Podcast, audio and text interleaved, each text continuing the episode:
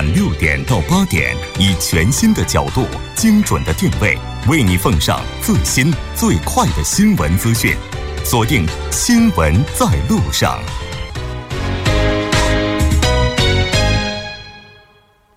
好的，欢迎回来。那么，了解最新的热点和焦点，锁定调频一零一点三，新闻在路上。广告过后马上回来。好的，欢迎回到新闻放大镜的第二个部分。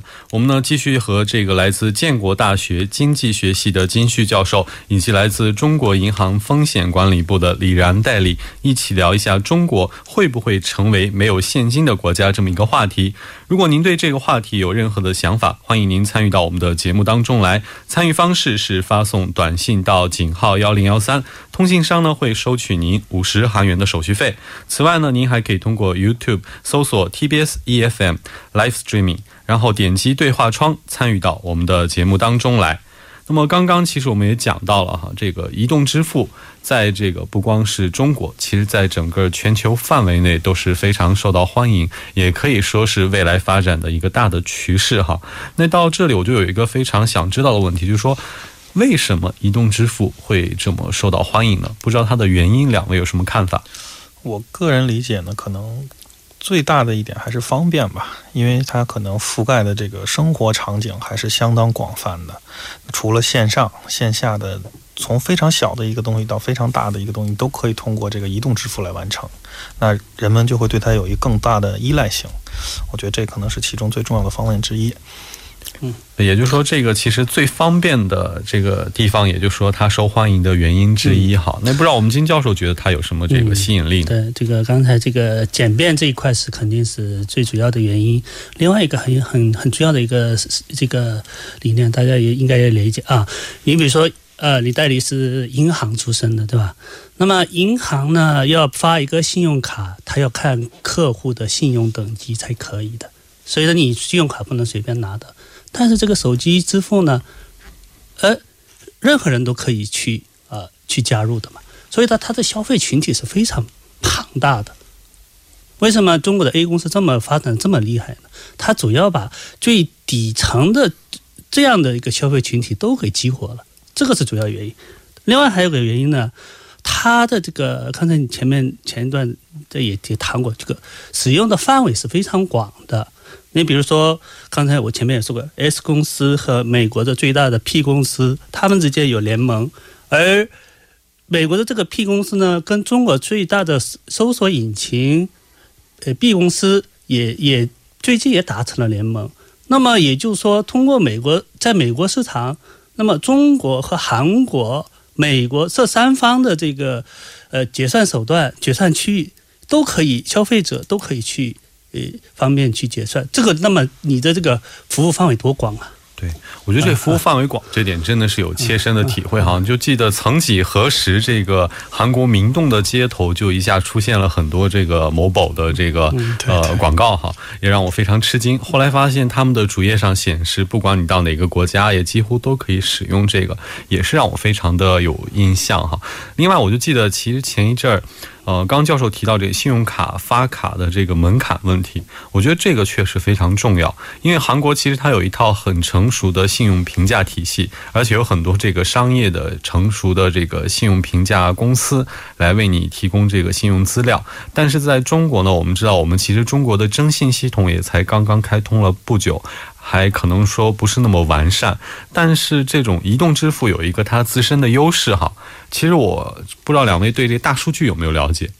嗯，因为据说这个移动支付的大数据就在你平时使用的时候，它可以对你的方方面面进行一个了解。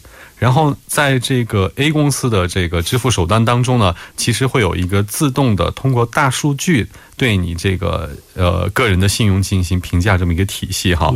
所以然后它是依据这个来给你发放这个信用额度，然后让你来使用他们自己的一套借款然后使用的体系。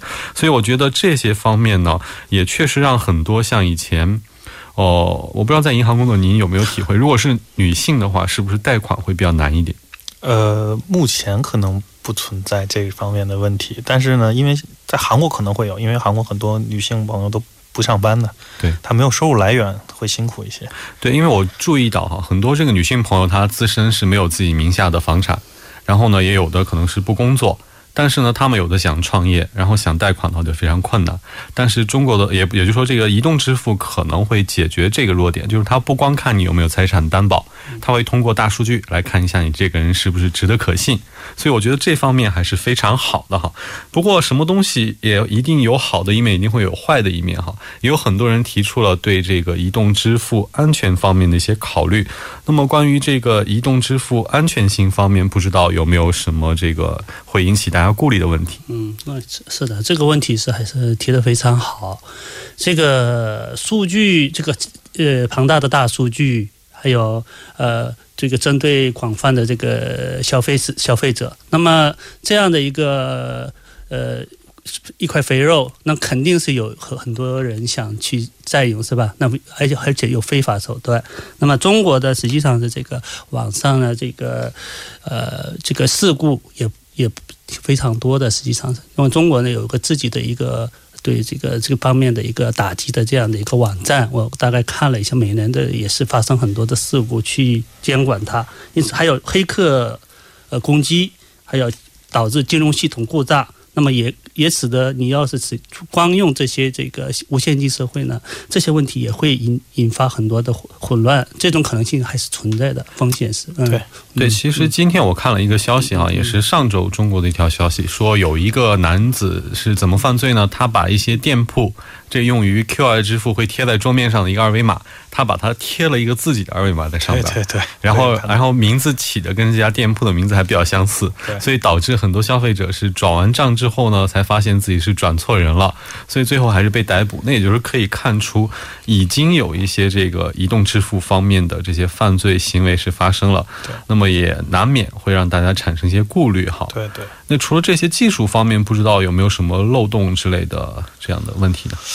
而且实际上，包括刚才这个教授讲到的哈，这个这个我们在用信用卡的时候拿卡是很困难的。实际上，在以前要经过各种的审核。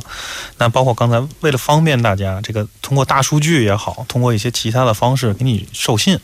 那这个东西是不是真正的科学？那是不是能不能除了保护消费者以外，对这个？各个金融机构就是发信的这些机构，能不能起到一个保护的作用？那这这方面都是需要大家去很好的去思考的。对，其实我觉得这个，特别是像这个大数据，当然我们可以说这是一个非常好的技术哈。但是你现在能不能保证这个大数据所计算出来的这些东西，在当前的阶段下是一个很可靠的对这么一个数据，还是有待商榷的哈。大数据是个趋势嘛？对，是趋势的。嗯，这个这个问题我也可以。跟大家再一个分享一个什么情况呢？刚才那个李先生说的非常好，他这块确实是，呃，银行发信用卡，它好处在这边，可以保护消费者的这个呃很多安全性上啊，他肯定肯定顾虑的非常好。而支付手段呢，刚才说有也有很多有很多问题啊，安全隐患问题。那么现在呢，出现一个什么样的技术呢？叫区块链技术。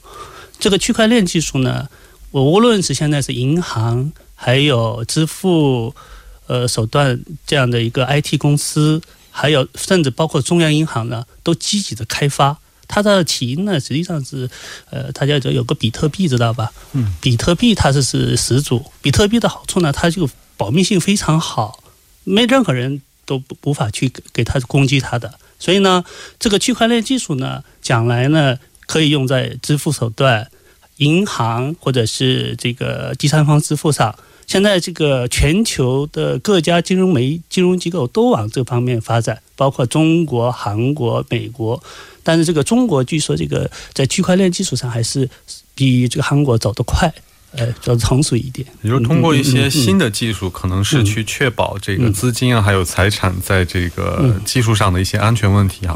但其实我还有一个非常担心的问题，因为我发现其实现在一些支付手段真是无所不能哈。我可以用它买东西，这是最基本的，然后我日常出行，包括日常消费都没有问题，甚至包括我家的煤气、水费、电费这些也都可以用这个某这些支付手段来交。那这就牵扯到一个问题，我的一举一动。也就是说都被这个系统在监控。那这个个人隐私的保护问题，我觉得也是其实非常重要的哈。嗯，有时有一天我就在想，你像其实个人隐私的话，对于政府来说是可以，他们可能一些司法机关是可以了解的。当然，我们也相信司法机关会保护我们的个人隐私，不用于这些司法之外的其他途径。但是这个某家 A 公司的老板，他要想看的话，那也能看得到我的个人隐私。而且包括我发现，他们最近还控制了整个杭州，他们的人工智能系统是控制了整个杭州市的交通系统。所以我在想，这会不会发展到未来的某一天？哈，这个互联网帝国的老大会发展的比政府还厉害。那么我们的一些个人隐私也会不会在这个互联网面前就显得特别的渺小？这个呢，我想呢，政府不会撒手不管的，这一块有。这你有这样的技术的发现，那政府这一块也有相应的监管措施。现在呢，所以呢，像今年，比如说那个比特币也是，我记得是呃有一段时间涨得非常快快，但是呢，后来呢，这个中国监管当局一一监管之后呢，就马上就掉的很多。不，我我想技术这一块也是一样。对，刚才我说的那个区块链，它就是呃保密性非常好的，就是说你的隐私部分呢保护的非常呃。超出一些呃其他的行政手段的一这样的一个模式去可以去去保护你的，所以呢，我不能说把它万能的，但是呢，它所说及的技术含量是非常惊人的，所以呢，呃，将来呢，我想呢，涉及到这样的问题。呃，我们这个这方面的专家呢，还会考考虑很多的。嗯，对，之所以提到这个，是因为我记得上以前在韩国有一次这个传染病爆发的时候，大家为了找一个人的时候，他是用到了这个人的信用卡一些信息来追寻他的踪迹哈。当时我就感觉哇，在现代社会，真的一个人的各种行踪可以说都是透明的。所以我在想，这样万一要是有更大的，可能教授说的，我们刚刚这个技术手段能保障我们的这个个人隐私。呃，司法部门也会去干涉，但是我就想咨询一下李代理哈，你就咱就不说移动支付了，就包括我的一些现在银行卡的一些信息，银行内部的人员是不是有机会会接触得到？呃，我们是作为所不不止我们啊，所有银行都是有严格的规定的，像这些个人隐私是必须。保护的，我们是不允许泄露给任何人的。所以，其实像刚才您您说的这些担心，其实都是有可能的。因为毕竟在中国呀，在国际上都有发生过这种信息的不当交易，然后去理财、去挣钱的一些非法分子吧。但是，毕竟这些信息保护，首先一个是我们的刚才讲到的硬件系统的保护，其次呢就是政府的法律效果。施诸这个附加于法律，然后去保护。那从各个角度来讲，其实还有当然是人的一些各自的一些约束。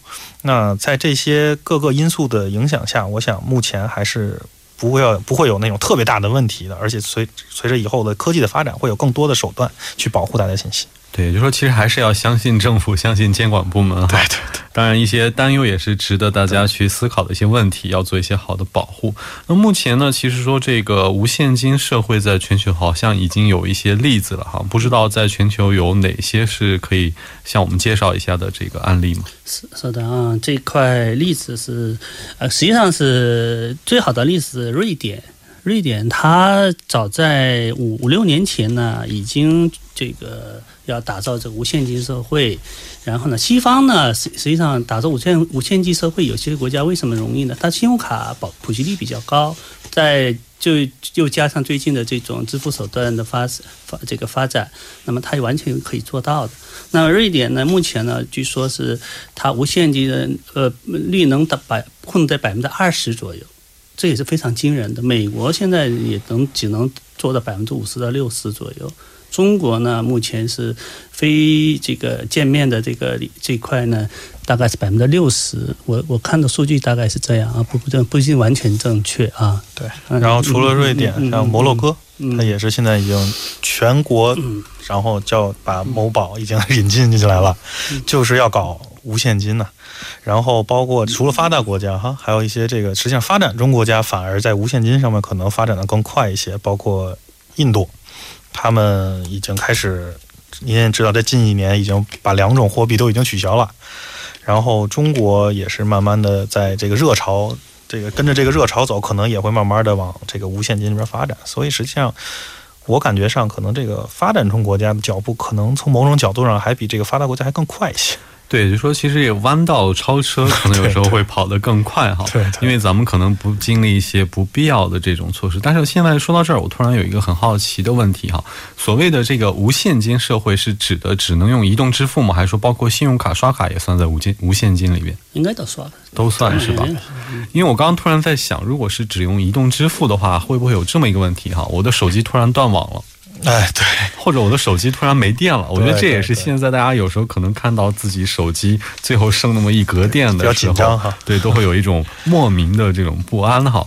不知道这个在无现金社会，如果说是大家可能说，比如说大方面的，像这个欧洲的这个摩洛哥，他如果大方面的依赖这某宝的话，出现这种没电的状况，也不知道他们有没有什么预案哈？难道商家会提供一个支付宝吗？充电宝吗？这个反正是这个那边的情况，我们不是很清楚。但中国的情况，大家也可以知道。那除了这个刚才第三方支付支付支付以外，我们那个银行的这个信用卡支付规模也是可以的。因为中国现在是占这个支付手段的份额的百分之十是靠银行卡的，还是有的。所以呢，银行卡呢，这个它不可能这个消亡的。而且呢，有个数据呢，它过几年还用还以百分之。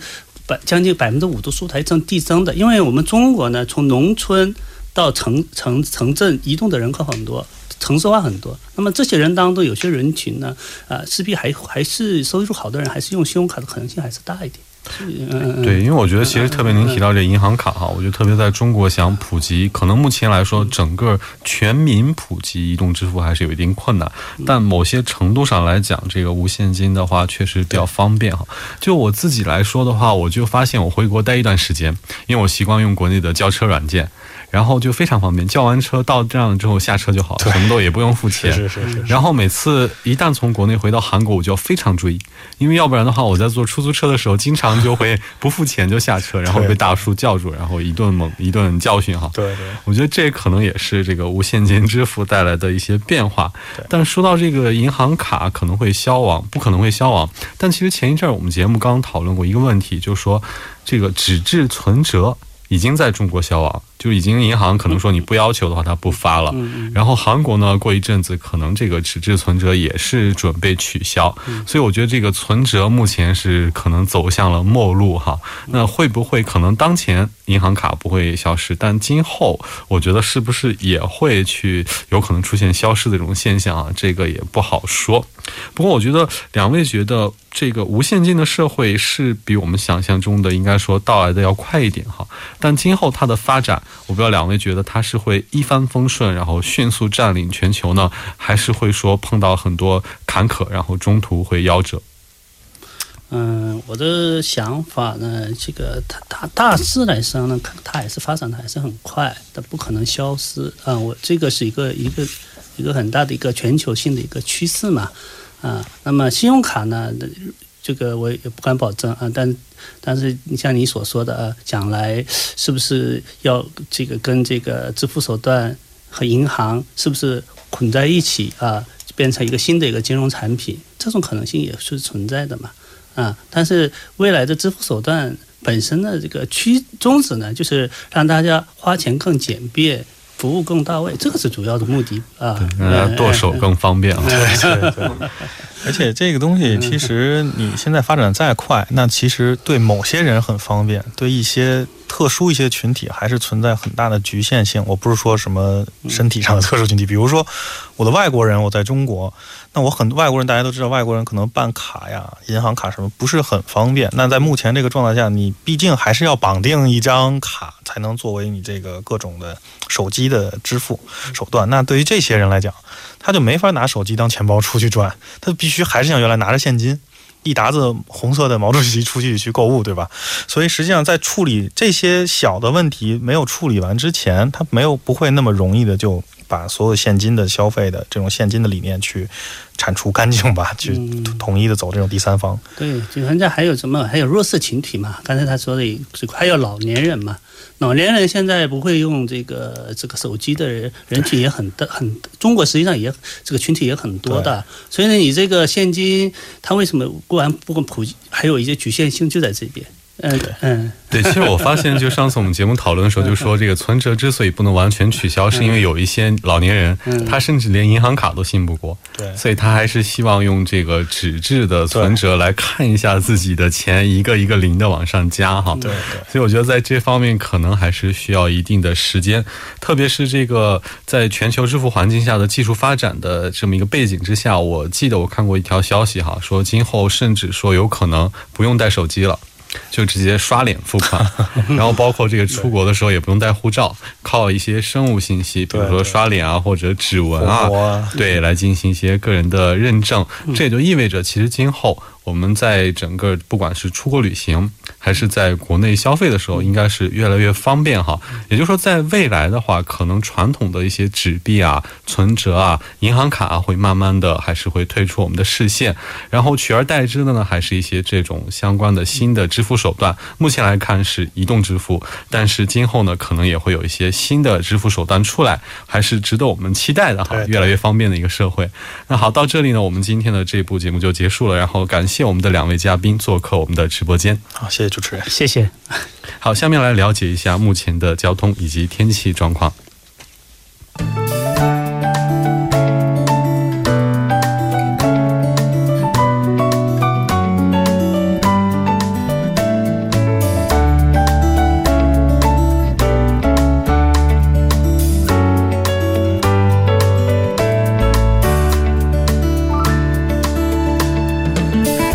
晚间七点五十二分，这里是由影月为大家带来今天节目最后一段的首尔市交通及天气情况。我们还是继续关注一下路面的突发事故，以确保您安全出行。那第一条是发生在永东大桥自南向北的三车道，那目前是传来交通追尾事故的消息。目前来看呢，该路段有较高的事故危险性，还望大家参考路段，小心驾驶。第二条是发生在奥林匹克大道金浦方向成山大桥到嘉阳大桥的一车道，那早些时段发生的追尾事故呢，目前已经得到处理。好的，此外在奥林匹克大道河南方向圣水大桥到永东大桥的一车道，那早些时段停驶的故障车辆，目前还在继续当中，还望您参考路段提前绕行。最后，我们接着关注一下，在江边北路日山方向汉江大桥到元小大桥那发生的追尾事故已经得到处理，道路恢复正常，您可以安全驾驶。好，节目的最后，我们继续关注一下今明两天的天气变化。那目前首都圈地区呢，还是在飘着雨水，预计到明天白天都会是降雨的节奏。如果您有出门的计划，不要忘记携带一把雨伞。此外，今晚到明天凌晨，一部分海岸线地区和内陆地区会有起雾的现象，还望夜间行驶的朋友们小心驾驶。那雨势过后，由于南部地区暖空气的流入，从明天开始温度将再度回升。具体的播报情况是这样的：今天晚间至明天凌晨阴有雨，最低气温零上二十五度；明天白天多云，最高气温零上三十二度。好的，以上就是今天全部的天气与交通信息。我们明天同一时间不见不散。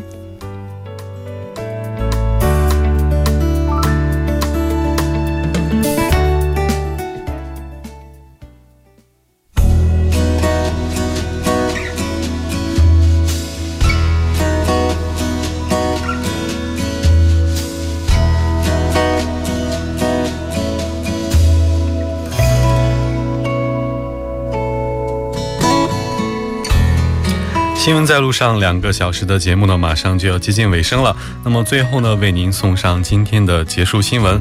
那么近日，我想象中的中国墨西哥儿童绘画展呢亮相墨西哥首都墨西哥城阿尔米塔地铁站。儿童画作和中国的风景照片也是引来了无数当地民众的驻足观赏。本次展出的作品是迄今四届儿童绘画比赛中的获奖作品，以及一些精选的风景照片。展览从六月二十一号开始，到九月二十日结束。阿尔米塔地铁站呢是二号线和十二号线的换乘线，客流量也是非常的大。儿童呢，作为国家的未来，在创作的过程中，也是学习和了解了其他的国家历史文化传统以及习俗，这也有利于加强两国人民之间的情感交流和相互了解，这也有利于整个全球全世界关系的呃进一步发展，为我们创造一个更好的未来。那么到这里呢，我们今天的节目就全部结束了。本节目的制作人范秀敏，作家金勇，尹月，非常感谢你的陪伴。明天的同一时间呢，我们同一时间不见不散。我是今天的代班主持王哲。